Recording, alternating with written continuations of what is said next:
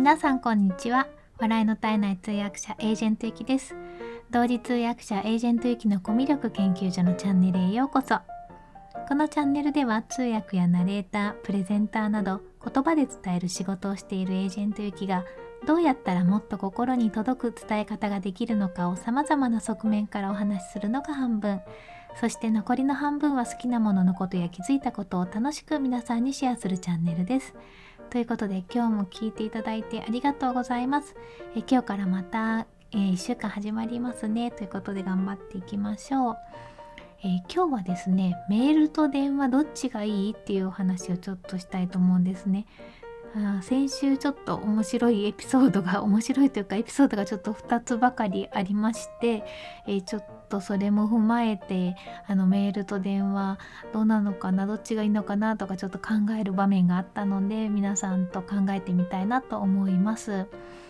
えーとですね、まずまあ面白いエピソードとしてはですねツイッターでもちょっとつぶやいてたんですけどもインドから突然電話がかかってきたっていう事件があったんですね。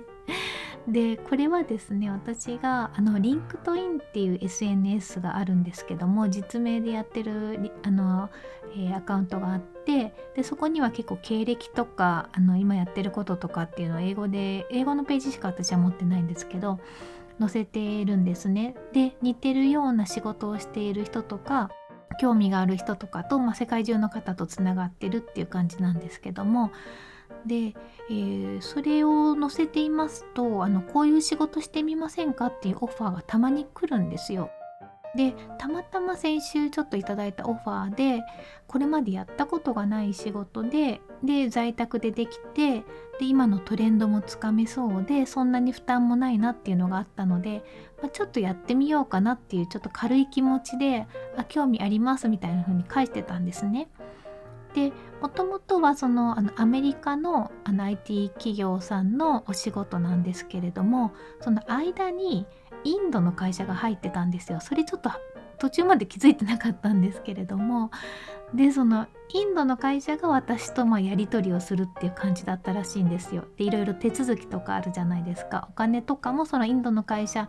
インドの会社なんだけどなんか本社はシンガポールにあるみたいで、まあ、一応シンガポールの会社なんだけど私とやり取りする部隊はインド人でインドに住んでるっていう人たちなんですよ。でテストとかも受けなくちゃいけなくて突破していかなきゃいけないんですけど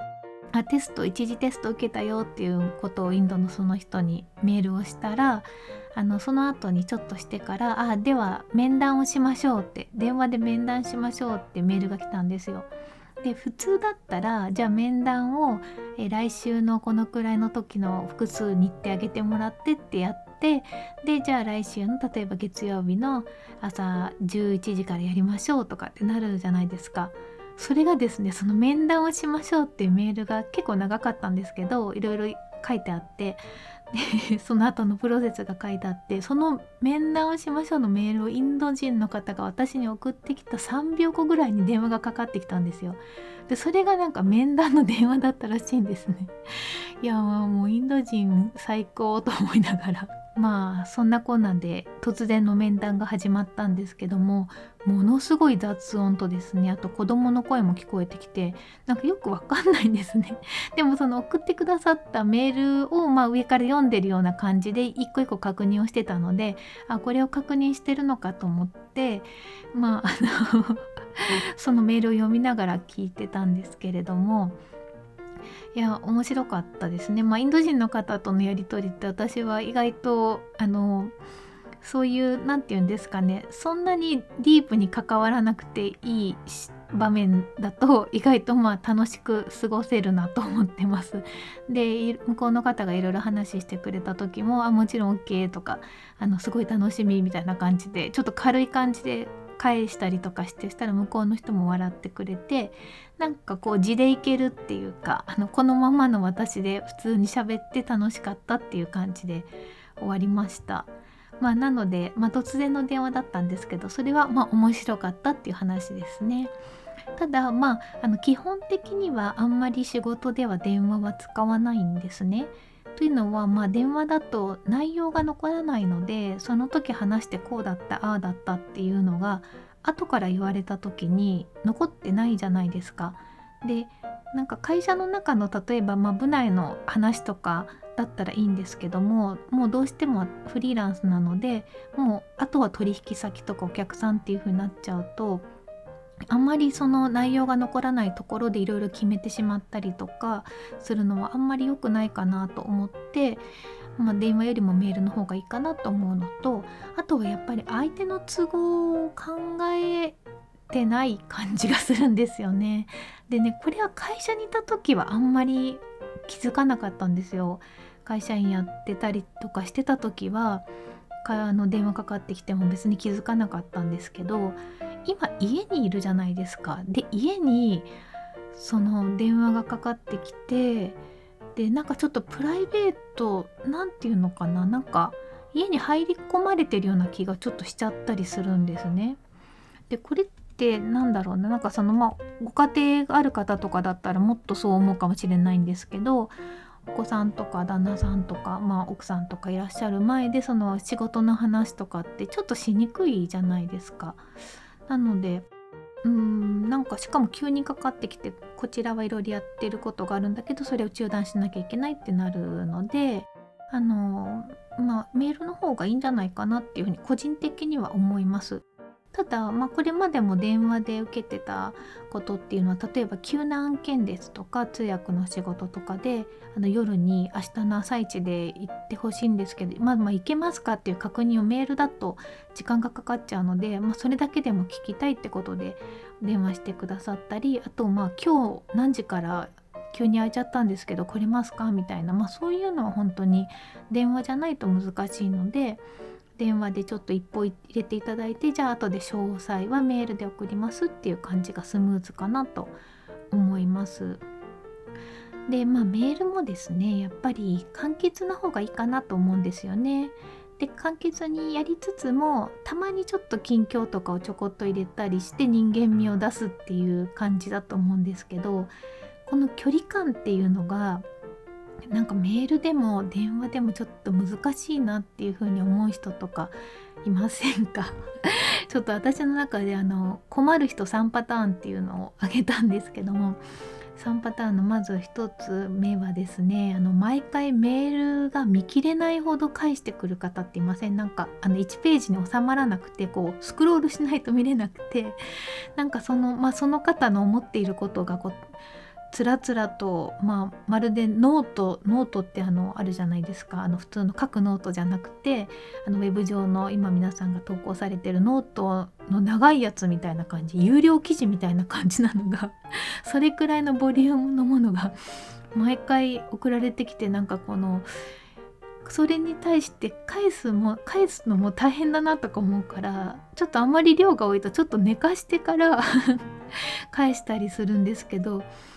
やあのやっぱりそんなにたくさん送ってこなくてもいいいいよっていう 私に関係するとこだけ送ってっていう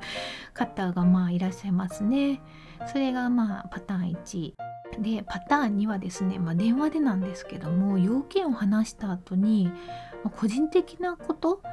を15分とか20分とか話される方とかはたまにいるんですけれどもそういう方っていますか？なんか暇なのかな？今ちょっとコロナで暇なのかなとか思っちゃったりもするんですけど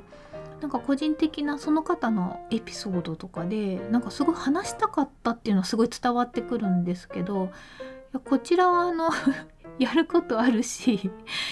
何て言うんですかねその方のことすごい好きであのもっと話聞きたいですっていう方だと別にいいんですけどどちらかというとこっちはビジネスライクにお付き合いしたい方だと、まあ、要件終わったらじゃあよろしくお願いしますみたいな感じ何かあったらメールしますぐらいでいいしというかまむしろメールでいいんですけどなぜかまあ電話かけてきて長く喋る方っていらっしゃるんですよね。で私もそんなにあの優しくないので多分優しい人って思われちゃうと思うんですけどいやもう頭の中はいやなんかもうあのそれ話し方かったんだとか暇なのかなとかそれしか考えてないんですよねあんまりちゃんと聞いてなくてなので返事も「あはいはい」とかいう感じになってるんですけどあんまり気づいてくれなくて長々と続くっていう感じなんですよねなのでちょっとそういう方っていうのはビジネス的にはどうなのかなって思っちゃったりしますね。であと3番目はですねなんかメールが体言止めでよくわからないっていう人もいますね。なんかその人の中で終わっちゃってたりとかあとはなんか一言「それは違います」とか書いてあったりしていやどうしたらいいんだろうとか なんか自分の世界でメールが終わっちゃってるっていうまあちょっと困る人3パターンですね。まあ私のまあ言いたいことはですね ビジネスの距離感っていうのをやっぱりちゃんと保っていただきたいなっていうのと、うん、あとはやっぱりちょっとこう距離感が難しい人とかだとこちらもなんかストレスになっちゃうんですよね。なのでそういう方と長く今後もお付き合いしたいっていうのがちょっと思えない方とかもいるのでまあそうそういう方もいるしあのすごくなんか話が弾む時もあるので別にだから世間話がダメっていうわけじゃないんですけどね、まあ、やだからやっぱりお付き合いしたい人とお仕事をしていければいいなっていうふうに思いました。まあ、これはだからメール電話どちらもなんですけれどもうん、ただちょっと今の状況で自宅で仕事をしていると緊急のことじゃなければメールで知らせてくれた方がいいなと。であのきちんと話をするんだったら会議とか設定してでやってくれた方がいいなっていう気がします。なんか電話とちょっとズーム会議みたいなまた違う気がするんですよね。電話よりもあの会議でちゃんと話をしたいんだったら議題を決めて Zoom 会議とかあのスカイプとか Teams とかそういうのを使ってやるのがいいんじゃないかなっていうのを思いました。まあちょっとつらつらと語ってみたんですけれども皆さんはいかがでしょうか？電話メール。そうですねということでまあいろいろありますけれどもまあ大人の対応をしながら頑張って仕事をしていきたいなと思います。ということで今日も最後まで聞いていただいてありがとうございます。素敵な一日をお過ごしください。